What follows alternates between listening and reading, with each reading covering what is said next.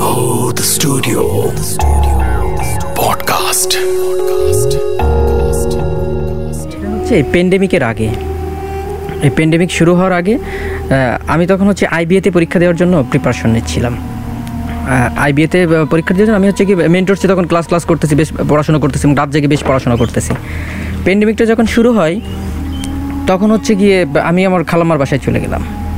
যেহেতু সব দিক দিয়ে অনেক বেশি রেস্ট্রিকশন তা খালামার বাসাটা ঢাকার পাশেই। তো ওইখানে ওনাদের সাথে যখন থাকতেছি একসাথে সবাই রেস্ট্রিকশনের মধ্যে, তখন বেশ রাত জেগে পড়াশোনা করি। রাত জেগে যেহেতু পড়াশোনা করা হয় আমার হচ্ছে কি একটা হ্যাবিট হয়ে গেছে, আমি যখন একদম ফজরের নামাজ শেষ করে ঘুমোতে যাই, খালাম্মা তখন হচ্ছে মর্নিং ওয়াকে বের হয়। মর্নিং ওয়াকে বের হওয়ার পর দেখল, এক দেড় ঘণ্টা পরে ফিরে এসে আমি তখন ঘুমোই থাকি, ওই সময় হচ্ছে খালাম্মা আমাকে ডেকে তুলে। যে, স্বামী, দরজাটা খুলো। তখন হচ্ছে কি ঘুমের মধ্যে আমি দরজা খুলে দিই আবার ঘুমিয়ে পড়ি। এটা একটা অভ্যাস হয়ে গেছে, প্রতিদিনের অভ্যাস। একদিন হচ্ছে রাতে আমি পড়তেছিলাম, তখন হচ্ছে ডাইনিংয়ে বসে পড়তেছিলাম আমি। তখন রাত আনুমানিক দেড়টা কি দুইটা হবে এরকম। তা এরকম সময়ে তখন ডাইনিংয়ের সাথে জানালাটা বড় ছিল, বড় জানালা ছিল। ওই বড় জানালার পাশেই আমাকে হচ্ছে গিয়ে খালাম্মা এরকম ডাকতেছে যে স্বামী দরজাটা খুলো। তখন হচ্ছে কি আমি পড়াশোনায় পুরো অ্যাটেনশনটা পড়াশোনায় ছিল। তখন হচ্ছে কি আমি উঠে গেলাম, উঠে যে দরজাটা খুলবো এরকম একটা সময়। তখন আমার সেন্স আসলো যে না, খালাম্মা তো এখন আমাকে টাকার কোনো কথা না, কোনোভাবে না। আমি কিছুক্ষণ আগে তো কথা বলে উনি ঘুমোতে গেছে। তখন হচ্ছে কি না, আমার আসলে হয়তো বা আমার কোনো ভুল, মনের ভুল। এসে আমি পড়তে বসি। তখন উনি হচ্ছে দরজার সাইড থেকে ঘুরে যে উনি এবার জানালার সাইডে গেছে। জানালার সাইডে যে উনি তখন বলতেছে যে, স্বামী, দরজাটা খুলো। তখন আমি হচ্ছে গিয়ে, তখন আমি ভুল শুনতেছি কিনা, আমি আসলে বইয়ের দিকেই একদম মুখ রেখে পড়তেছি। এর কিছুক্ষণ পরে উনি আবার বলে যে, স্বামী, দরজাটা খুললে না? তখন হচ্ছে কি আমি জানালা দেখে যখন তাকাই, তখন হচ্ছে কি দেখি যে, খালাম্মার মতো, আর সেমলি খালাম্মার মতো। যেরকম, উনি যখন মর্নিং ওয়াকে যেভাবে বের হয়, যেরকম গেটাপে ওরকমটা গেটাপে অনুষঙ্গিক অনেকটা। তখন হচ্ছে কি আমি চিৎকার করে খালাম্মাকে ডাক দিই, যে খালাম্মা! তখন খালাম্মাকে ডাক দেওয়ার পরে ওনারা সবাই উঠে আসে, তো বলল যে ব্যাপারটা কি? বললাম যে না, কিছু না, ওই রাতে আর কিছু বলি না। না বলার পরে আমি আর ওইখানে আর বসতে পারি না। সকালবেলা যখন আমি ওনাকে এবার বলি যে, খালাম্মা, ব্যাপারটা এরকম এরকম এরকম এরকম। তখন উনি বলে যে, না, শুধু তোমার সাথে এরকম না, এর আগেও এরকমটা হয়েছে। তা ওই দিনকে পর থেকে আমি আসলে প্রচণ্ড ভয় পেয়ে যাই যে আসলে এমনটা কেন হচ্ছে। আর সেমি আর একটা হচ্ছে কি আমার আম্মার ব্যাপারে। তা আম্মার সাথে এরকমটা প্রায় ঘটে থাকে। তা আমরা আসলে এটাকে অন্যভাবে মনে করি যে, না, ঠিক আছে হয়তো অ্যাজ ইউজুয়াল তো উনি যখন বাইরে বাইরে থেকে আসে যখন, দেখা গেলো যে ওনার হাত ঘড়িটা খুলে রেখেছে, যেখানে রেখেছে। সেখানে আসলে পরের দিন নিতে গেলে আবার বের হওয়ার সময় উনি পাচ্ছেন উনি যখন ওনার প্রফেশনের জন্য বের হতে যাচ্ছে, তখন আসলে উনি আর পাচ্ছে না। পাচ্ছে কোথায়? দেখা গেলো যে এটা রূপটপে পাচ্ছে। রূপটপে দেখা গেলো যে উনি গত এক সপ্তাহের মতো যায়নি এরকম একটা অবস্থা। যে রূপটপে ওনার ঘড়িটা পাওয়া গেছে। এরকম একটা ব্যাপার আসলে এরকম কয়েকটা ঘটনা, উল্লেখযোগ্য একটা ঘটনা হচ্ছে গিয়ে যে বাসার আলমারিতে প্রায় একশো বিশ গ্রামের মতো গোল্ড জুয়েলারি ছিল, এক জায়গায় করে রাখা, এক জায়গায় রাখা। তা সো এটা তো অসাবধানবশত রাখার মতো মোটেই না। তা হঠাৎ করে একদিন খুলছে, যে খোলার পর দেখে যে ওখানে জুয়েলারিগুলো নেই। না থাকার পর তো একদম পুরো পাগল হয়ে গেছে বাসার সবাই, যে কেন? কাউকে ব্লেম দেওয়ার মতো কেউ নেই। বা ওইখানে আম্মা ছাড়া অন্য কেউ হাত দেওয়ার মতো কেউ নেই। তা তখন কি করে আলমারির যত কাপড় চোপড় বা জিনিসপত্র আছে সবগুলো বের করে আবার পুনরায় রাখা হয়েছে। থাকার পর এরকম কিছুদিন গেছে বা একটু খোঁজখবর করা হয়েছে বা এ বিষয়ে যারা যেরকম এক্সপার্ট এক্সপার্ট যারা আছে, তেনাদের সাথে কথাবার্তা বলার পরে এর দুই দিন পরে টরে হবে এরকম কিছু একটা, দুই দিন কি তিন দিন পরে আলমারি খোলার পর দেখেছে যেখানে রাখা ছিল, উনি যেখানে রেখেছিল ঠিক সেভাবে সেই অবস্থায় রাখা আছে। তা আমরা আসলে পুরো অবাক হই। এটা আমাদের সবার সামনে হয়েছে। শুধু একার আমার বা আমার সামনে এটা সবার সামনে হয়েছে। এরপরে কিছুদিন পরে নানু হচ্ছে গিয়ে তখন ঢাকাতে। আমার বাসায় একা। তা দেখার পর উনি রাতে ঘুমোচ্ছে, তখন ঘুমোতে যাবে বা ঘুমিয়ে পড়েছে এরকম সময়। তো উনি মশারি টাঙানো ছিল ওনার।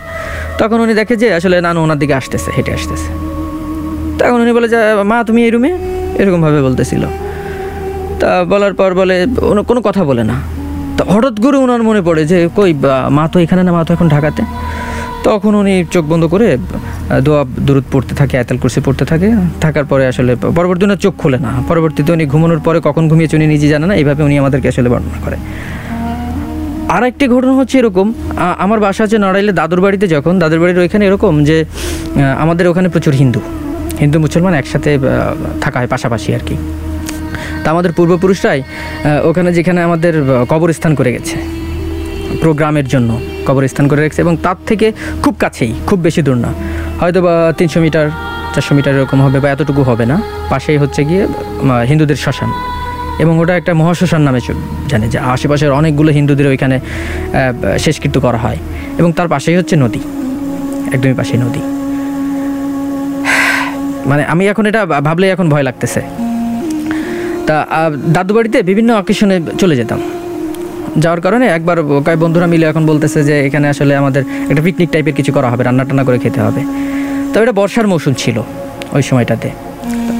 থাকার কারণে পাশে হচ্ছে গিয়ে ঈদগাহ ছিল, যেটা ওইখানে উঁচু জায়গা ছিল, ওইখানে তখন আমরা জ্বালানি দিয়ে চিন্তা ভাবনা করল যে, না, ঠিক আছে, এখানে রান্না টান্না করা হবে। তা হঠাৎ করে কয়েকজন বলল যে, না ঠিক আছে, আসলে আমরা মাছ ধরি। বর্ষার সময় পাশেই বিল ছিল। আমি বলে রাখি যে, আমাদের কবরস্থান যেটা, ওটা হচ্ছে বিলের মধ্যে। তা পাশে হচ্ছে বিল ছিল, ওইখানে মাছ এখন হচ্ছে কি গ্রামে মাছ ধরার জন্য টর্চ লাইট দিয়ে সাথে কোচ ব্যবহার করতো, লোহার দিয়ে, কোচ ব্যবহার করা হতো, তো কোচ দিয়ে। তখন আমরা সাথে হচ্ছে তিনজন, এবং আরেকটা ব্যাপার হচ্ছে কি, আমাদের সাথে আমার একটা বন্ধুর বিয়ায় ছিল। তা সো বন্ধুর বিয়ায় মানে সো আমরা রসিকতা করে আমাদের সবার বিয়ায় তা সো বিয়াইকে বিয়াই বলে সম্বোধন করে দুষ্টুমি টুষ্টুমি করতেছিলাম, এবং বিয়াই ছিল হচ্ছে মাদ্রাসার ছাত্র ছিল ও হেল্পস করতেছিল। তা তা ও হচ্ছে ওর সাথে ছিল, তা আমরা অনেক দুষ্টুমি টুষ্টুমি করতেছি আর মাছ টাছ ধরতেছি। পাচ্ছি পাচ্ছি না এরকম অবস্থায়। তো হঠাৎ করে আমাদের মধ্যে সাথে আর একটা, আমাদের একটা জুনিয়র ফ্রেন্ড কিন্তু ও হচ্ছে গিয়ে গ্রামেই থাকে। গ্রামে থাকার কাজ টাজ করে বেশ সুটাম দেহের বেশ শক্তিশালী। তা ও হচ্ছে হঠাৎ করে উদা হয়ে গেছে। তখন আমাদের সাথে প্রায় আমাদের ভয় দেওয়ার জন্য নানা রকম কাণ্ড কারখানা ও করে থাকে। তা আমরা মনে করছি ও এরকম কিছু করতেছে। আবার ওকে বকাঝকাও করতেছি যে ও এখন এত রাত্রে এইসব করতেছে, যে কাজে আসছে সে কাজ না করে। এরপরে কি হয়েছে? তখন আমাদের বলতেছে, আরে, ও এখানে লুকাইলে টুকাইলে তো চারদিকে তো একদম ফাঁকা। এর মধ্যে লুকাবে কোথায়? তারপরে হ্যাঁ ঠিক তো, আমরা টর্চ লাইট দিয়ে একদম চারদিকে মেরে দেখতেছি, কোথাও নেই। এরপরে হঠাৎ একজন বলতেছে, এ, ওই দেখ, ও গোরস্থানের মধ্যে যাচ্ছে। যে কবরস্থান যেটা, ওটা, একটা পায়ে হেঁটে যাওয়ার মতো একটা রাস্তা ছিল। তখন ওর সাথে আসলে সামথিং রং এর আমরা আগেও জানি যে, আসলে আমাদের ভয় দেওয়ার চেষ্টা করে এবং ওর সাথেও কিছু একটা এরকম হয় ওর বাসা থেকেই। তা আমরাও আসলে ভয় পেয়ে যাই এবং ওকে পিছন দিক থেকে চিৎকার করে ডাকতে ডাকতে পানির মধ্যে তো খুব দূরে দৌড়াতে যাইতে পারতেছিলাম না। যখন আমরা ওর কাছে চলে যাই, ও হচ্ছে গিয়ে কবরস্থানের ভিতর দিয়ে নব্বই ডিগ্রি অ্যাঙ্গেলে ঘুরে আবার বের হয়ে যায়। তাছাড়া আমরা আর ভয়ে কবরস্থানের মধ্যে ঢুকতে পারি না, আমরা আবার ঘুরে ওইদিকে যে ওকে ওইভাবে ধরবো। এরকম একটা আমাদের টেন্ডেন্সি নিয়ে আমরা পানির মধ্যে খুব জোরে জোরে যেতে পারছিলাম না। তা আমরা ওইখানে যেতে যেতে দেখি যে ও প্রায় তিন থেকে চারশো মিটারের মতো ওই শ্মশান যেটা, শ্মশানের এরিয়া যেটা, এরিয়ার পাশে বাগান, ওই বাগানের মধ্যেও ঢুকে যাচ্ছে। তখন আমরা প্রাণপণে ছুটে যাচ্ছি আর ওকে পিছন দিক থেকে ডাকতেছি, যে তুই দাঁড়া দাঁড়া দাঁড়া। যাওয়ার পরে ও বাগানের মধ্যে যে দাঁড়িয়ে গেছে। দাঁড়িয়ে গেলে ওকে আমরা গায়ে এরকম হাত দিছি, এই, তুই আমাদের সাথে এই ধরনের ফাজলামি করার কোনো মানে হয় এই রাতে? তখন ও বলার পরে আমাদের এইভাবে ছেড়ে দিয়ে ফেলে দিছে। ঝাড়ি দিয়ে ফেলে দিলে আসলে তখন দেখি যে ওর চোখ দুটো একদম লাল একদম লাল হয়ে আছে। তখন সামথিং রং। তখন আমরা দুজন যে দুই হাত ধরছি এরকম। হাত দিলে আমাদের খুব করে জোরে এরকম ছুটে ফেলে দিছে। ফেলে দেওয়ার পরে এবার হচ্ছে কি আমরা হিট করছি ওকে। হিট করলেও পড়ে গেছে। পড়ে গেলে ওকে চেপে ধরে রাখছি। চেপে ধরলে তারপর আমাদেরকে ফেলে দিয়েছে ওকে ঠেকে রাখতে পারছেন এবং ওই জায়গাটা ছিল একটু নোংরা টাইপেরও ছিল। মানে বৃষ্টি হয়েছে, কাদা, ওরকম অবস্থা। তার মধ্যে এরকম হচ্ছে। হওয়ার পরে আমাদের সাথে যে বেআই ছিল, ও হচ্ছে গিয়ে বলতেছে কি, ভাই, আপনারা সরেন। সরার পরে ও জানি না ও কী পড়তেছিল। ও হয়তো কোনো পড়তেছিল, পড়লে ওকে খুব গালাগালি করতেছিল, খুব গালমন্দ করতেছিল। যে তোকে দেখে নিবো হ্যান এটা সেটা। আর আমরা আসলে তখন ভয়ে আমাদের মনে হচ্ছে পা পুরো একদম শক্ত হয়ে গেছে। তখন আমাদের একদম যাই যায় অবস্থা, এরকম অবস্থায়। এরকম কিছুক্ষণ চলার পরে যে ও ওর সামনে হাঁটু কেটে বসে পড়েছে, বেয়ার সামনে। যে আমাকে ছেড়ে দেওয়া যায় না। এরকম বলার পরে ও এক থাপ্পড় মেরেছে। যে একদম হাত টান টান করে ওকে থাপ্পড় মেরে, থাপ্পড় মারলে ও সেন্সলেস পড়ে গেছে। পড়ে গেলে পুরো সেন্স এখন আমরা আরও ভয় পাচ্ছি যে কী হলো। এমন সময় আমাদের যে বাকি যারা ছিল ওরা আমাদেরকে খুঁজতে খুঁজতে দিকে চলে আসছে যে "এই, তোরা কই? তোদেরকে অনেকক্ষণ ধরে দেখতেছি না? এইদিকে মানে আমাদের যে ওখানে আলো জ্বলতেছিল ওই আলো দেখে মনে করছে ওরা চলে আসছে ওই বাগানের মধ্যে। আসার পরে বললাম এই এই অবস্থা। তখন ওকে ধরে নিয়ে আমরা রাস্তা হয়ে আমরা আমার একটা বন্ধুর বাসায় ওকে নিয়ে গেলাম। নিয়ে স্থানীয় যে মসজিদের হুজুর ছিল ওনাকে এনে ঝাড়ফুঁক করার পরে ও সেন্স টেন্স আসে। এটা ছিল এখানকার আর একটা ঘটনা। শ্মশান নিয়েই আরেকটা ঘটনা ছিল, আমি যখন আমাদের দাদা বাড়িতে যেতাম, তখন হচ্ছে কি এরকম একটা অবস্থা ছিল, আমি যখন বাইকে একা যাইতাম, কম বেশি সবাইকে আমি পিক করতাম। পথে যারা পাচ্ছে, বাজার করতে যাচ্ছে, বা অন্য কোথাও যাচ্ছে, আমি একা থাকলে কাউকে পিক করতাম। তা আমি একদিন রাতে ফিরতেছি। তো রাতে ফিরতেছি, বাসার জন্য হচ্ছে গিয়ে আমি বাইরে থেকে স্ন্যাক্স করেছি, এবং বাসার জন্য আমি বাসায় যারা আছে, তাদের জন্য গ্রিল কাবাব এগুলো নিয়ে ফিরতেছিলাম বাসার জন্য। তখন রাত খুব বেশি রাত না, খুব বেশি রাত না। বাসায় ফিরতেছিলাম তো আমাদের বাসার থেকে প্রায় চার কিলোমিটার দূরে একটা বাজার আছে। চার কিলো এরকম হবে একটা বাজার আছে।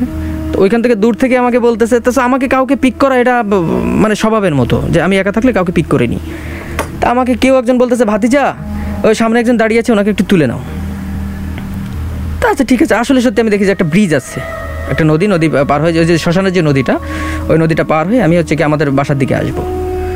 তা, ওইখানে হচ্ছে কি দেখি যে একজন কনজারভেটিভ একজন মহিলা। দেখেই মনে হচ্ছে যে বেশ কনজারভেটিভ রক্ষণশীল একজন, বেশ বোরকা টোরকা পরে আছে, এরকম মনে হচ্ছে যে বোরকার মতো কিছু একটা পরে আছে মাথায়। তা আমি কথা না বলে, আমি বললাম যে ঠিক আছে, ওঠেন। মানে আমাকে যখন চিৎকার করে বলছে যে, ভাতিজা, ওনাকে নিয়ে যাও তো ওই মহিলাটাও শুনছে, এরকম। ঠিক আছে, আমি যখন নিলাম, তখন আমি বলছি, আমার পরিচিত কেউ হয়তো আমাকে ভাতিজা বলেছে। তখন ওনাকে আমি নিলাম। নেওয়া থাকার পরে আপনারা তো বুঝতে পারবেন যে স্পোর্টস বাইকের পিছনে আসলে একজন ছেলেও খুব স্বাচ্ছন্দ্যে বসতে পারে না। তো একজন মহিলা ওইভাবে বসতে তা আমিও কিছু আসার পরে বললাম যে আপনি যাবেন কই? তা বলতেছে সামনে। তা আমি বলতেছি যে আপনি চাইলে আমাকে ধরে বসতে পারেন। তা উনি হচ্ছে গিয়ে আমাকে যখন কাঁধে রাখল, এরকম হাত রাখল, কাঁধে হাত রাখল মানে আমি এখনও ভাবতে পারছি না যেটা যে কীভাবে। এখনও আটকে উঠতেছি। আমার কাছে মনে হচ্ছে যে পুরো আমার এই সাইডটা পুরো ঠান্ডা হয়ে যাচ্ছে। পুরো এই সাইডটা একদম পুরো ঠান্ডা হয়ে যাচ্ছে। এমন সময় আমার অ্যাক্সিলেটার হাত থেকে বের হয়ে যাচ্ছে। আমি অ্যাক্সিলেটার টুইস্ট করতে পারছি না।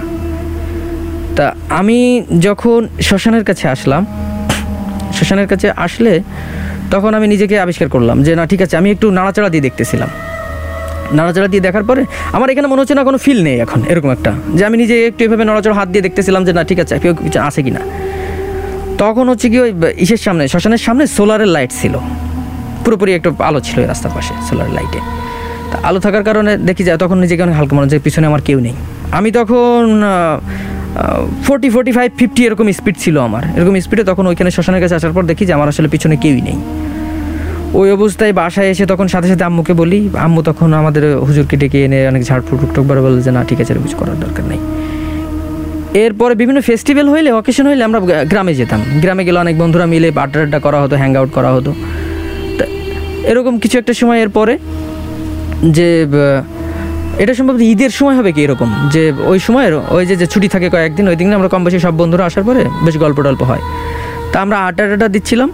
আড্ডা দিয়ে আমাদের যে শহর যেটা, ওই শহর থেকে আড্ডা দিয়ে ফিরতেছিলাম। তো তখন রাত বারোটার বেশি হবে তা। ইউজুয়ালি যে ভ্যান গাড়ি টাড়ি বা অটো গাড়ি টাড়ি যেগুলো, সেগুলো এখন নেই। আচ্ছা ঠিক আছে, আমরা হেঁটেই যাই। আমরা ওই শ্মশানের কাছে যখন গিয়েছি, তখন দেখি যে, সবাই, আমরা সবাই দেখছি যে শ্মশানের যে চিতা যেটা, যেখানে পোড়ানো হয় ওইখানে একজন মহিলা বসে আছে। তখন আমরা ইউজুয়ালি আমাদের একটা কল্পনা আছে যে না, শ্মশানে এরকম কিছু থাকে টাকে কিন্তু ওগুলো আসলে কাল্পনিক, এরকম একটা ব্যাপার। কিন্তু চোখে এরকম সরাসরি শুধু আমি একা দেখছি না, আমরা সবাই দেখছি। আমরা তিন চারজন সবাই দেখছি। এবং আরও বিষয়টা, ওখানে সোলারের লাইটে স্পষ্ট দেখা যাচ্ছে এবং ওর মহিলাটার পাশে ক্যান্ডেল জ্বালানো। শাড়ি দিয়ে দুই পাশে ক্যান্ডেল জ্বালানো এবং মহিলাটা পিছন দিক দিয়ে শ্মশানটাকে পিছনে রেখে নদীর সাইডে মুখ দিয়ে উনি ওইভাবে বসে আছে, আসন গেড়ে বসে আছে। তা আমাদের ওইটা দেখার পরে আমাদের আর সামনে আগানোর মতো সাহস হচ্ছিল না যে এটা দেখে আমরা খুব সামনে আগাই। তখন মনে করছিলাম যে আসলে আমরা ভুল দেখছি নাকি? ভুল দেখলে এতক্ষণ দেখার কথা না। তখন মানে এরকমটা মনে হচ্ছিল কেউ নতুন শাড়ি পরে থাকলে, মার দেওয়া শাড়ি পরে থাকলে যেমন হয়, ঠিক সেরকম। সেরকম মার দেওয়া শাড়ি পরে বসে আছে।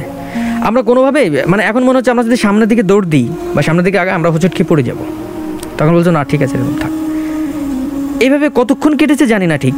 তো ওইভাবে আমরা মানে শ্মশানের আগে, সীমানার আগে আমরা ওরকম দাঁড়িয়ে আছি রাস্তার পাশে। রাস্তার পাশে একটা বড় মেহেগুনি গাছ, ওই গাছকে আড়াল করে আমরা দাঁড়িয়ে আছি ওখানে।